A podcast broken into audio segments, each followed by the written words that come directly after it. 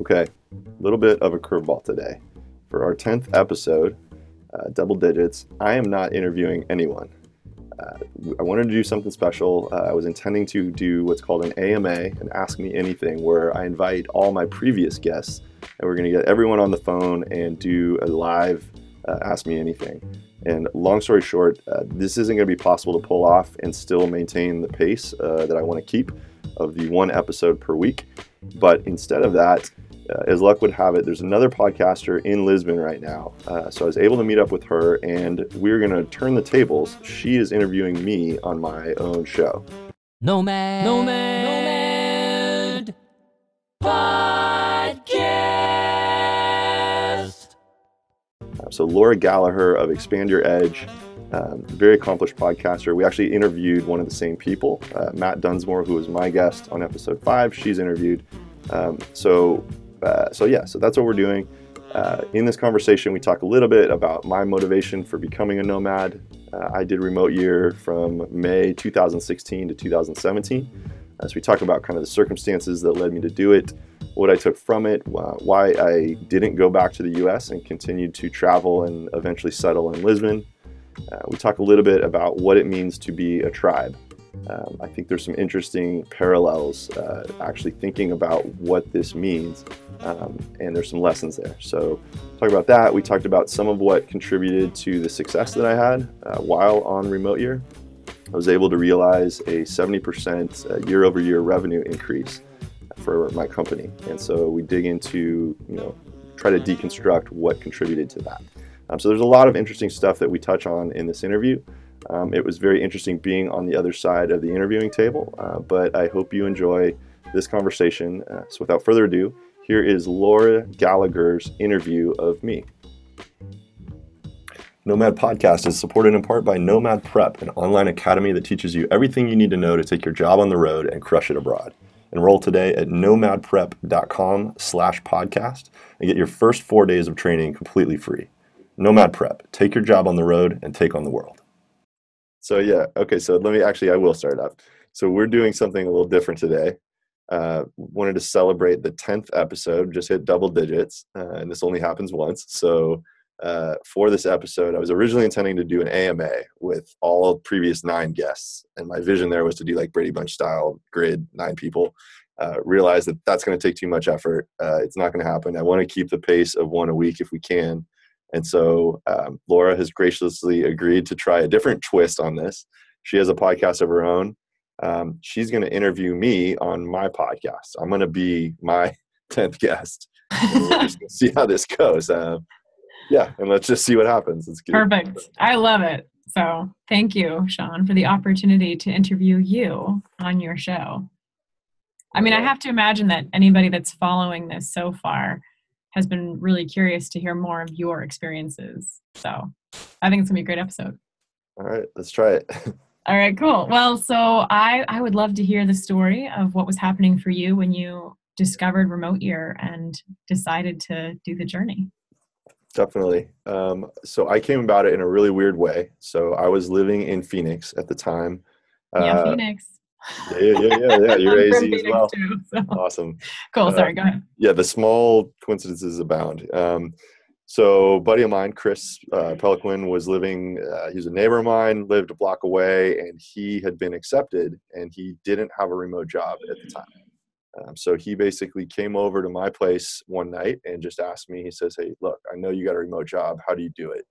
He was working in a family business, and so he was just curious, like, can I actually do this thing? So he was looking to me for advice on how I did my job for Pagely remotely. But in the course of that, of me giving him that advice, he's describing this program. And the more he talks about it, the more I was just like, man, I am so jealous. Like, I want to do this thing. And then like really to back up before that, I had actually investigated, I was interested in doing a working road trip around the US. So I looked into what's involved. I wanted to go connect with a bunch of people I hadn't seen in a while. But the deeper I got into looking at that, like the overhead associated with planning the next route and driving and then trying to work during the day, it just didn't at all seem feasible for me to actually do that road trip and still be productive for Pagely. So I kind of had written that off.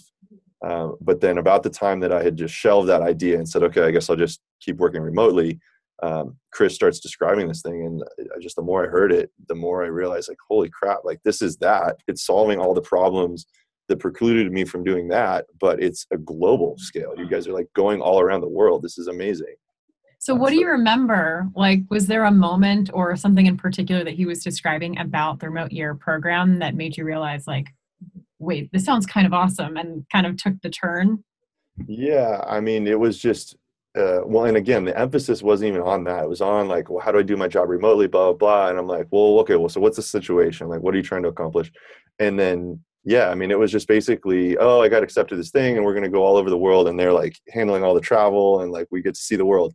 And so it's like I just was like slack jaw as he's describing this. I'm like, he was asking me if he thought he should, like, if he thought I can't even talk, if I thought he should do it. And so I said, look, A, you should absolutely do it. And B, I'm going to do it with you. That's so awesome. Yeah. I applied that night. And then it was pretty close to the time when we were leaving. I think this was about March-ish, like late March. And so, yeah, so I applied, didn't hear back for a few weeks, and then actually got in, and it was just like this. I had a month to prepare. So it was just like off to the races. It was one of these things we were talking today. It was like, basically I went from like, oh no, what if I don't get in, to, oh crap, I got in. Like, I got to do this now, right? Yeah, exactly. Yeah. Okay. And so then you go on the journey.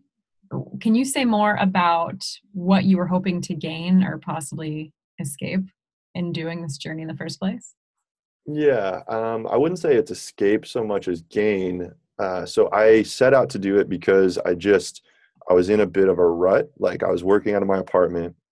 It was pretty grueling hours at the time. When I look back on it now, like, I was doing a lot of different jobs. It was in the early days. I think I was employee number 8 at Pagely. And I was working really long hours out of my apartment. I was having to like force myself to go to coffee shops, just to get out and have some human interaction during the day.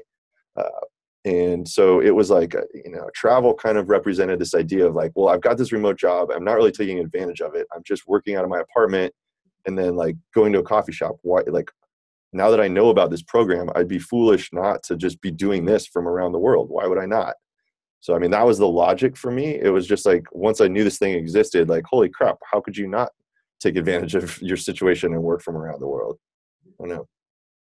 And so I imagine that your experience was also a little bit different than some other people because you participated with somebody that you knew beforehand, right? Your friend Chris? Yeah. Yeah. Funny story. So I guess we were there was 2 couples, and obviously they knew each other, but we were, I think, originally treated as a couple, it's like logistically or something. Now we're not a couple. Important point to clarify. Yeah, no. And then I know there was a guy, Scott, in our group that when he found out that we knew each other, it was a few months into it. And he was just he felt so betrayed. He's like, oh man, you guys know each other? Like, that's not how this works. It's like, it's not fair. Yeah. Like a head start or something. Yeah. No, but it was great. I mean, it was really cool. Early on, I felt like Chris and I, because we had history and we just, it was like, we already knew each other. It was just like, I felt like it was very easy for us to go out and people kind of gelled around us, I felt. I mean, obviously a few months into it, we all knew each other. And so it was no issue, but like early days, no one knew anyone, but Chris and I knew each other. And so it was like this easy, like, I don't know, wingman setup or whatever you want to call it. Yeah. Well, so what else can you tell me then about like the community and that experience? Yeah. So Darian, I think every group feels this way, right? Like everyone's going to say, oh, our group's the best. But like, I really think we had a special group of people, truly. Like if our farewell party is anything, I think we had like 26 staff in Buenos Aires when our program concluded, right? So there was a magic amongst our group that I've seen it in a little bit, like in a few groups since then, like Sisu and the group that's in town now, Kenyini is like, has it. Certain groups have this, I don't know, this just this essence of like generosity and people having each other's back and like really, truly, they get it. Like they get, to me, that the Remote Year experience is all about like just stepping out of your comfort zone, like trying things you would never try, just being very generous with your time, like trying some new food, trying some new language, like running a seminar on something that you know how to do. And just like, it is this platform, like in the last interview with Greg, it truly is like something that you can use to launch a side business or to just go try some new thing that you didn't know. So yeah, I don't know, I'm rambling at this point, but yeah. Well, so I love that. And I completely agree with all of that based on my 7-8 months of experience now. But I would love to hear from you, like what was a personal experience or situation where the value of like this community and tribe really sunk in for you? And okay, interesting. And we talked about today about pausing and reflecting and just thinking about that. Yeah. Okay. Well, I can tell you one thing where, I don't know, this is weird. I don't know why this comes to mind. There was a lady in our group, Nancy, and this was like the first instance that I remember. It was in Prague. So it was in our month one. It was the first instance that it really like resonated and I felt it. And I was like, oh wow, like this is what this is all about. Basically we were staying in a place, it was called Belgitska, which means Belgium in Czech. And so it was like this big kind of hotel dorm setup. A lot of people were staying there and apparently someone was crying and Nancy had a room adjacent to someone and heard it. And she jumps on Slack and just says like, hey, just want to let you know, like whoever's crying, like I'm here for you. Like, you know, come see me, like reach out. This is what this is all about. And like, no judgment, like I'm here for you. And like that action to me epitomized the essence of that. I guess another one that jumps to mind, there's a guy in our group, Jeremy, he probably won't even remember this. If I have the photo, I'll dig it up. But like I came into Belgrade, which was month two, and it was late one night. I come into the workspace and he's there after hours working with someone in our group, teaching Excel, like staying after, you know, like I don't think anyone truly knew each other that well at this point, but he's clearly just like doing what he can to help someone else with what was clearly a frustrating Excel, like VLOOKUP, one of those funky things that you always have to look up every time you do it. But like that to me was like the real magic of Remote Year, is that something like going into it, I had only seen it as like, this is solving the logistic problem that prevented me from driving around the US and traveling on my own. I saw it as that. But once I got into it, I realized, no, this is like, that was the sugar coating that got us all to do it. But now that we're here, it's fully the community. It's 98% the community once you're on it. And I mean, I think you're nodding. I think you would agree, you know, that's what it is. I absolutely would agree. And I, as you said, I have my own podcast too. And so the other similarity that we have is that I'm here with Kayla, who I knew beforehand.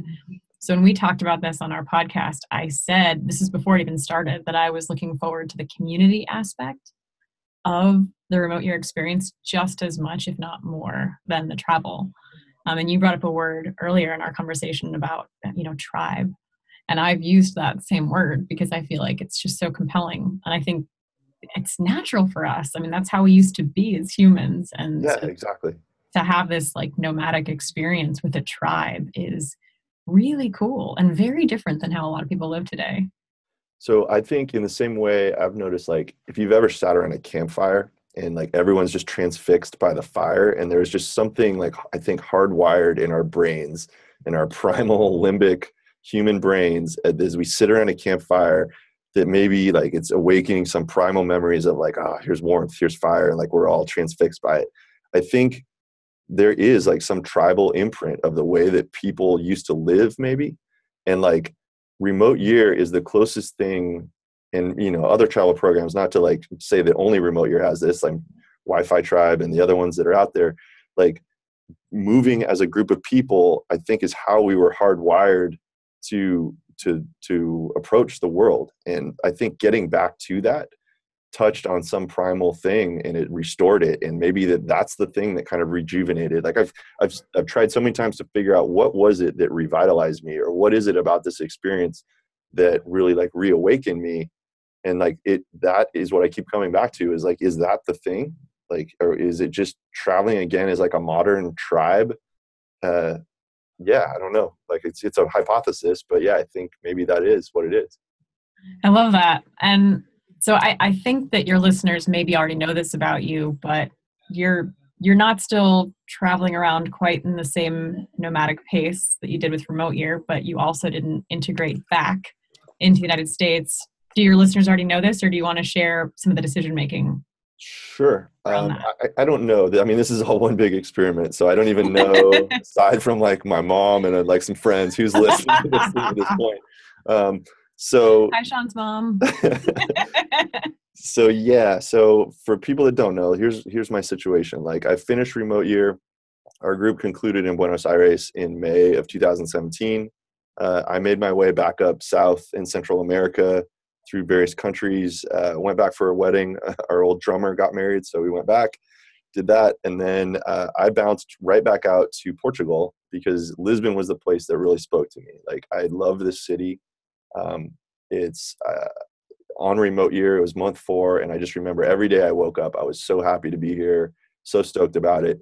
So I want to come back and like validate, okay, was that just a honeymoon phase? Was that Remote Year? Like, was it because it was bookended by London and Morocco, which were two like of the most difficult months for me? Like, so I really just wanted to get at that question, like, do I truly love this place, or was that just a honeymoon phase? And so I came back, and sure enough, validated it and just like, yeah, I really love it and I want to move here. So I started the immigration process.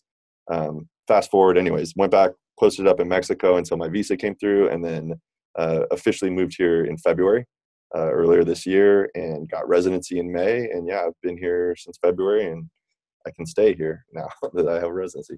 That's really cool. So, and I would imagine that there are people who, if they're not interested now, would be interested in the future to know more about that whole process, you know, of getting the visa and everything. But yeah, do you want to save that, or would you want to talk about any of that experience? I can touch on it. Yeah. I mean, it was not hard in the sense that like, it was super like a high bar to jump over, but it was a lot of little low bars. Basically it was annoying, I guess, is the best way to describe it. Annoying, but doable. Yeah, exactly. I mean, there's just a lot of, dysfunction, for lack of a better word. There's just broken parts of the process. You'll find yourself in a catch-22 that you need this form to get to see that person, but that person requires that you have this form. And so there's a lot of that and just brokenness. So I used a company called Move In. I believe, I don't know if they're specific to Portugal or if they do it elsewhere, but they made the process a lot simpler, worked with an attorney from there. And yeah, I've got a Trello board. I've given it to a number of people who have asked me, like, how did you do this? I probably need to change that because it's got like all my ID numbers and everything sensitive in there. So at some point, I need to. Well, I'll do like a redacted version of that Trello board for the people that are interested. But yeah, it's all doable. It's just, I think start to finish it took 10 months, and you know, I'm happy that it's done. I'm happy I don't have to wait in another Portuguese line for a Portuguese document. But yeah, it's very doable. Awesome. So. Tell me about your experience now still being here in Lisbon. So obviously your cohort, Darian, ended a while ago, and how you balance sort of this ongoing feeling of tribe that exists with Remote Year with this idea of not getting too in a bubble. Yeah, this is a great question. So Remote Year, when we say bubble, just for the people that don't know what we're referring to, Remote Year can be a bubble that you never leave. It's very much, I called it an aircraft carrier. Like when we were traveling, I liken it to like you're traveling on this very big, safe ship that's like going around the world. And then you can choose to do these little side trips and adventure out and whatnot, but you always can come back to this place of safety, right? So the bubble is traveling with you at that point. Now that I live in Lisbon, there's a group, like Remote Year has a very strong presence here. I work out of the workspace. That's where these calls are filmed. So there's always a group in town, like 11 out of 12 months here. And so it's now this revolving door. I guess like the analogy is like before I was the water flowing through the stream, right? And I'm flowing through all these cool places. Now it's like I'm the rock in the stream and there's all this cool water flowing past me. So it can be, it's awesome. It's amazing. First of all, I'm so lucky to have this position that I do. But it's also exhausting in the sense that, yeah, like you meet 40 new people every month and then they're gone the next month. And, you know, I'll see some of them again and it's cool. We have the Remote Nation Slack to stay in touch. It's cool for that. But it's also like, yeah, there's I just remember, for instance, when Sisu left, it was, I was definitely like mildly depressed. I really connected with that group.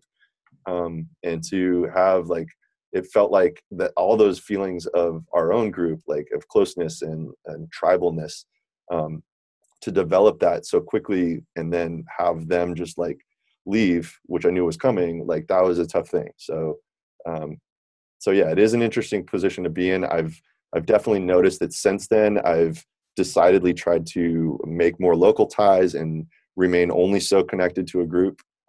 Y'all's group is awesome. Like you have that same feeling, same like inclusiveness and welcomingness that they did. And so it's tough not to want to hang out with you guys all the time.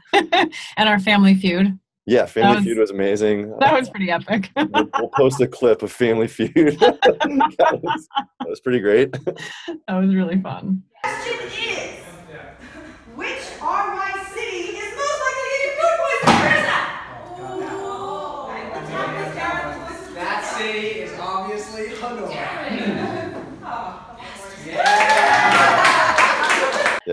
Yeah. Well, so when did you become aware of this whole idea of the bubble, like even if it was still during Darien, and how did you build the courage to step out, and or are you still working on that? Yeah, I mean, I would say if I was going to give myself one bit of advice, I don't think I did that particularly well. I really enjoyed our group. We had such a close group, and you know, we were in all these amazing places. Remote Year has this thing called Tracks, where they try to get you out of the bubble. You know, they connect you with a local lady who makes empanadas in Cordoba, and you go into her kitchen and then you make empanadas. Like, so stuff like that, they already have it baked into the program to do that. But I do believe that the advice that I would give to my former self if I was going into Remote Year would be, you know, beyond that, take it upon yourself to like go to local meetups. Use something like Internations or whatever the local app is like that. There's a platform called Eat With that's great for connecting you to go have dinner with locals.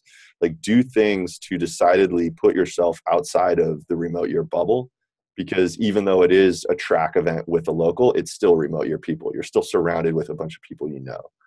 So that would be, yeah. Okay, so great advice for anybody who chooses to use Remote Year specifically as a platform. Yeah. Just allocate a few days a month where you're like not even going to do anything Remote Year related. You're going to go off on your own. We had a guy, Bakker, in our group who was very good. He did like half of his time was spent towards the end just wandering on his own. And I don't know the right mix. I think everyone kind of has to calibrate that on their own. But that would be my advice, is like definitely get out on your own beyond the group. And so whether it's with Remote Year or a different travel company or people just venturing out on their own, you definitely have a passion now for helping people create that experience for themselves. Can you tell me about that? Yeah. I mean, well, clearly we're, I've done quite a bit of, like, most of my spare time at this point is consumed by the different initiatives that you know about. So this podcast is the latest one. The Nomad Prep course. I mean, this all kind of started because, you know, I heard a bunch of conversations from the PAs in Mexico City when I was living there. And it's like all these people they would talk to, like they were the wrong people, and they're asking like all the same questions. And it's like, how can I make this better? How can I make it so, you know, folks can solve the logistical problems, get excited, you know, get inspired to want to do this? It's not even so much about like factual knowledge, because you can go look a bunch of this stuff up online. But I think it's really more about like hearing the right stories, hearing about what's possible, getting psyched to do it, and then just pulling the trigger and being like, what do I have to lose? So I built that e-course in December and spent some more time gamifying it and making it really, you know, like the tool that I wanted, like this interactive checklist and all sorts of stuff. And so I built the thing that I thought was missing in terms of an onboarding process when I did Remote Year. They do now have, they have put more energy around that, although I would say it's still like, I built what I think they need. So anyways, we'll leave it at that. And then once I had invested all the energy and built that, then it was just one of those very like low fanfare launches, and like, okay, like nobody's doing this now. And I just put all this energy into this. Okay, well, so if the mission is to get more people, give them the courage to do it, so then what else can I do to promote the course? And the podcast just became a natural extension of, okay, like, I could see myself interviewing a bunch of people. I'm endlessly fascinated about all these different subjects, you know, of what makes someone a good nomad? Like why do people not do this? What are the blockers there? What can I help do? Is there some completely weird thing that we haven't even thought of that's going to be the answer for like a lot more people doing this? Maybe like a benefactor sponsor kind of model where like, okay, if it's truly, you know, funds or financial, maybe there's some way to like solve that, or, you know, getting access to remote work. So all these questions around like, why don't more people do this? Yeah, I just kind of like took it upon myself to be like, okay, let me make that my mission to help more people do this. Just because I found it to be like such a transformational experience. So yeah. Okay. Yeah. I was going to ask you maybe say more about that, right? Like, why do you have the passion that you have for helping people on this kind of journey? I think it's just wanting to share what it did for me, like knowing the rut that I was in and knowing how close, like on the fence I was to not doing it. It was literally like once I got accepted, it's like, oh crap. Like I have to go to like sell all my stuff. I have to sell my car. If you get immunizations, I have to go da-da-da. There's like 1,000 reasons why, oh man, like I don't know if I am going to do this after all. There's a lot of like inertia keeping me in one place. But then, you know, fortunately I did it. And I can't imagine my life right now had I not done it is really the thing. So, I mean, in the piece, I don't know if you read the piece that I wrote on my blog, but it was like, I read something in the New York Times that was talking about lost Einsteins. And that is just like, it gave me goosebumps because like, that is what I think is going on. And a lot of people, I think people are just like stuck in roles and stuck in a place where they've layered on like all these reasons why they can't change. But like, what if, you know, like those folks could be the ones that are the next Einstein, and they get inspired on the road and they contribute and they solve some weird malady because of the inspiration they had from traveling. I just feel like this could be the thing that unlocks so many people. And so like when I look in the grand scheme of things is like, in terms of what can I contribute, I feel like this could be like towards my greater mission of getting people unstuck. I think this is a really good method for helping others get unstuck. And this may not be the only method, but like it certainly did for me. So like, this is a logical place to start. So it sounds like because you were able to get over the hump of some of those difficult tasks, I guess I want to call them, because I remember that same feeling of overwhelm. So and they weren't even difficult, right? They're like it's just quantity, and it's just like build up in your mind, like and then like just this intangible kind of weight. You're just like but it's not difficult. It was just a lot of. I mean, mine was a total shit show, as I was telling you earlier today. I just begging people to come to my condo and take stuff away. Like, just come take my stuff. But yeah, no, so I wanted to, on a more serious note, like you were able to get yourself out of the rut because your friend presented this opportunity for you. And it sounds to me like what kind of shook loose for you in terms of your mindset and the way that you show up in the world is this additional source of inspiration of realizing that like you can be the catalyst for other people. Is there anything else that you think from a place of, you know, mindset or headspace that's really shifted big time for you from having done this experience?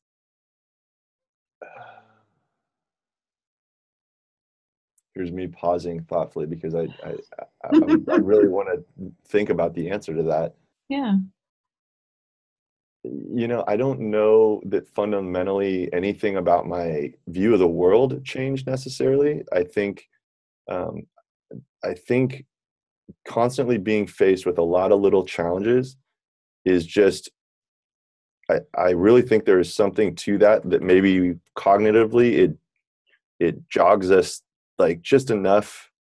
I mean, there's got to be research about this. I'm just completely speculating here, but like, constantly being stimulated in novel ways that we don't even think about. And I think like the examples that I've used are like the way toilets work or doors work or just little things that you never think of being different, right? Like you just use the American way that all things work. And then you go somewhere and you're like, oh, wow, I guess, yeah, lights work differently. Like Serbia, there's light switches, turn on light switches. Like, okay, why do they do that? Like, but being stimulated in that way though, I just like, it's just enough little weird stimulation that makes you creative, I think. And it just wakes you up in a weird way. I don't know. I love that. I think that's great.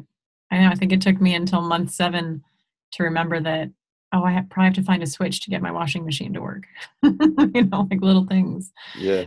You said something else that sparked a thought for me, which is just a small little metaphor example, right, of a baby chick that's just hatching out of its egg.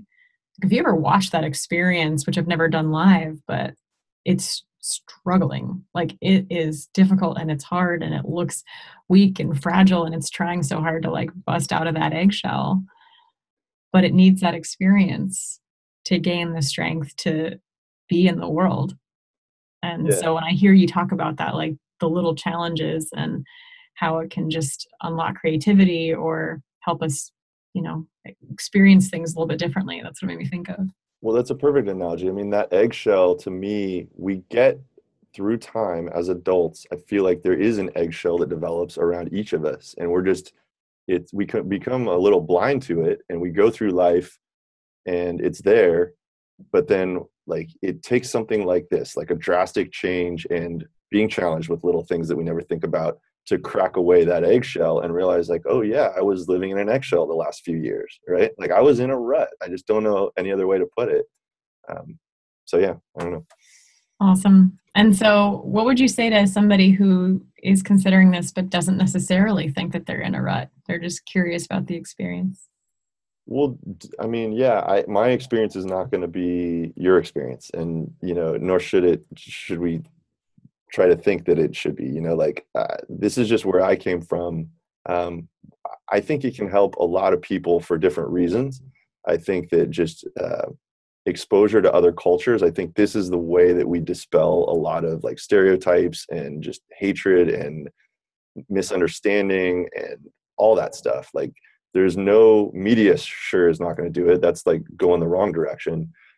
There is no better way than going to the other side of the world and eating with someone from a different culture that I can think of to have that one-on-one conversation that just completely opens doors for both people, right? It's a two-way street. It's not just you, like as a spectator, like you got to realize that like you're leaving these footprints all around the world in ways that you could not even fathom. You know, there's people in Morocco now that have a different, you know, vision of what Americans really are, you know, like we know that for a fact, like people came to our Valencia farewell from Morocco because we made such an impact on them. Like, so it's just like we're crisscrossing the globe and leaving all these traces. And it's just like I can find no downside of this whole thing, really. Like everyone should try this in the same way that I think every college student should do an exchange program, right? I did an exchange program to Ecuador that was hugely influential on me and shaped my view of the world. So I just like, I don't see an issue why more people wouldn't want to do this. And I hope more employers will embrace this. I know that there's some resistance right now in employers, and I just hope it does get to the point. Greg was saying, you know, like, or I was saying, or Greg was saying, it was in that interview with Greg, we're talking about like the sea change that will happen once enough dominoes fall and enough employers are pushed. But it'll be a good thing because then they'll be forced to adopt this. And then I think it'll become much more acceptable. I think that'll happen very quickly. And I, for one, can't wait for that day. I think it'll be great. And for you personally, if you could, with your own personal evidence, dispel, I think, one of the myths of letting an employee go do this experience, what would you say about your ability to achieve results for your company while you were traveling? You know, it worked really well for me. I don't know. We've tried to unravel that and attribute why that was the case. I think, you know, I worked really hard. I think people in my group would attest that I was, you know, last one at the workspace a lot of times. But I think we just had the right mix. Like, I love my company. I love what we're doing. I love the fact they had the trust in me to go do this thing. And so I feel indebted to them to make sure it works. But also, I think there were some other weird things, like, you know, the time zone overlap issue turned out to be kind of a blessing in disguise. I think like being 8 hours offset in Belgrade and having very minimal time overlap where we had to be really efficient with how we did meetings was actually a good thing. It forced the issue also. I was doing a number of roles going into this, and I think it made it very clear that, oh yeah, no, it's time to hire for some of these. So, you know, it made that easier. It let me be more strategic. It gave me kind of white space in the day to be able to do things that weren't just so reactive. You know, I had the mornings, like my inbox didn't start filling up until 2 p.m. So I had the mornings to either go like get rejuvenated and explore the city, or you know, or work on a project, or be very strategic and say, okay, I'm going to pick this thing that's slowing us down, and how can I tackle that and go do that. And tell me about the biggest deal that you closed in company history. Where did that happen? And how did that go down? I'll dig up the picture. Yeah, I'll overlay it when I'm doing this. We were in Morocco. I can't disclose the client, unfortunately. We do have an NDA, but it's a very large university. It was the biggest deal to date for Pagely. And yeah, it closed in a bowling alley in Morocco. That's so great. And I will never forget, because the girl Rhonda, who was like organizing the event, threw on the song "All I Do Is Win."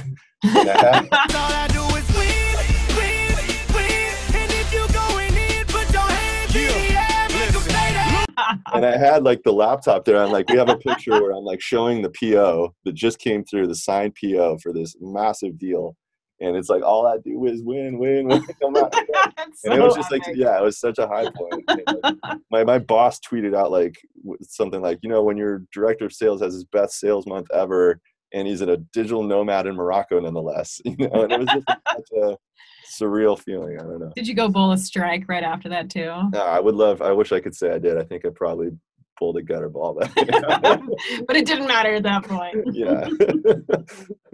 That's awesome. You know, I think it's cool to have such a really tangible example of incredible success while traveling around. I think more employers can benefit from hearing that.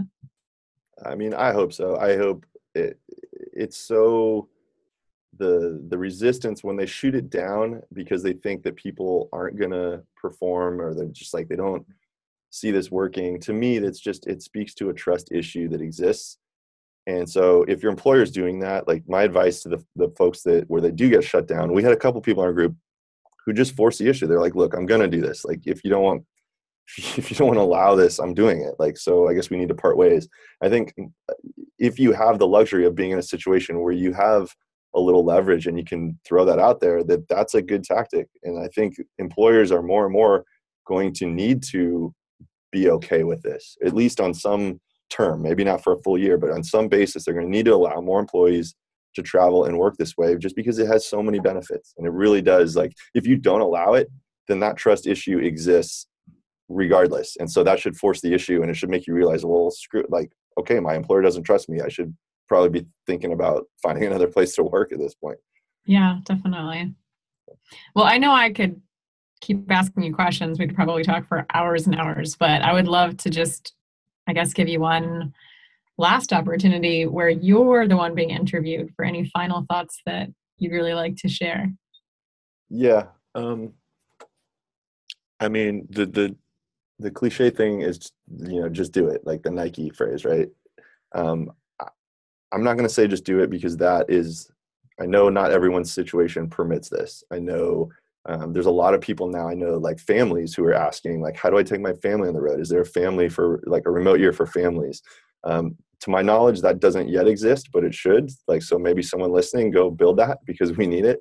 But like, if your situation permits this and you're just fabricating reasons why you don't go, like, I really encourage you to think about this thing. I put it in the notes, the pre-interview questions, but there's this regret minimization framework theory of decision-making, where it's essentially saying, like, you know, what are you going to regret more on your deathbed? Are you going to regret like having tried it and maybe it failed and you came home? Probably not. Are you going to regret having always wondered what if and never tried it? Probably. That's probably the thing you're going to regret. So don't do that. So yeah. I like that a lot. Awesome. Well, Sean, thank you so much for being on your show today. Thank me for, yeah, whatever. Thank you for. It's been great. Yeah, you know what I'm saying. Absolutely. Awesome. All right. No, but seriously, thank you for doing this. I know this is like late at night and we just dreamed this up today. So yeah, I do appreciate you. It was fun. All right. We'll see you in a second out there. I'll see you. Yeah, I guess we should. Oh, yeah. Hi. All right. Yeah. Are you coming? Where you at? Oh, yeah, so we're are you just gonna like create like the infinite? Yeah. All right. Yeah. Bye. All right, that was my conversation with Laura. Hope you found it useful, and I hope you found that interesting. It was certainly interesting from my perspective to be on the other side of the interview table. So at this point, usually I go through a script, and I'm gonna break from that script today and actually just talk kind of free form off the cuff about what's coming down the pipeline here. So this whole effort has really been one big experiment, and we've got 10 episodes recorded now. I'm excited about that. Not many podcasts actually make it to 10 episodes, but there's quite a bit of time involved in producing each one of them. I spent about 6 hours with the video and making the show notes and transcriptions and photos and yada, yada, yada, all that. So after the next couple, I've got 3 more in the can. I've recorded one with a Mayo Clinic sleep specialist.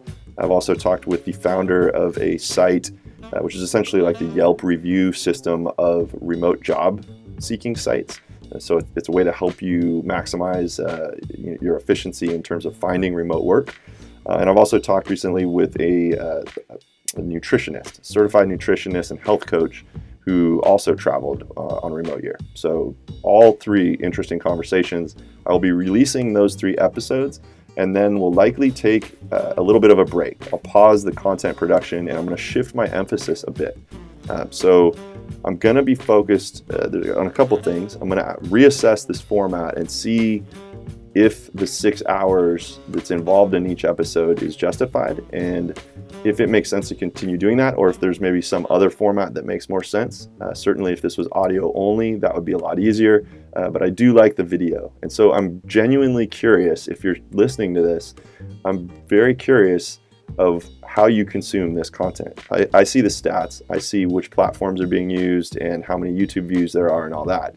But I'm genuinely curious if you find value in the video component. If you want me to continue doing the video, if it's worth it to people, I will invest that time.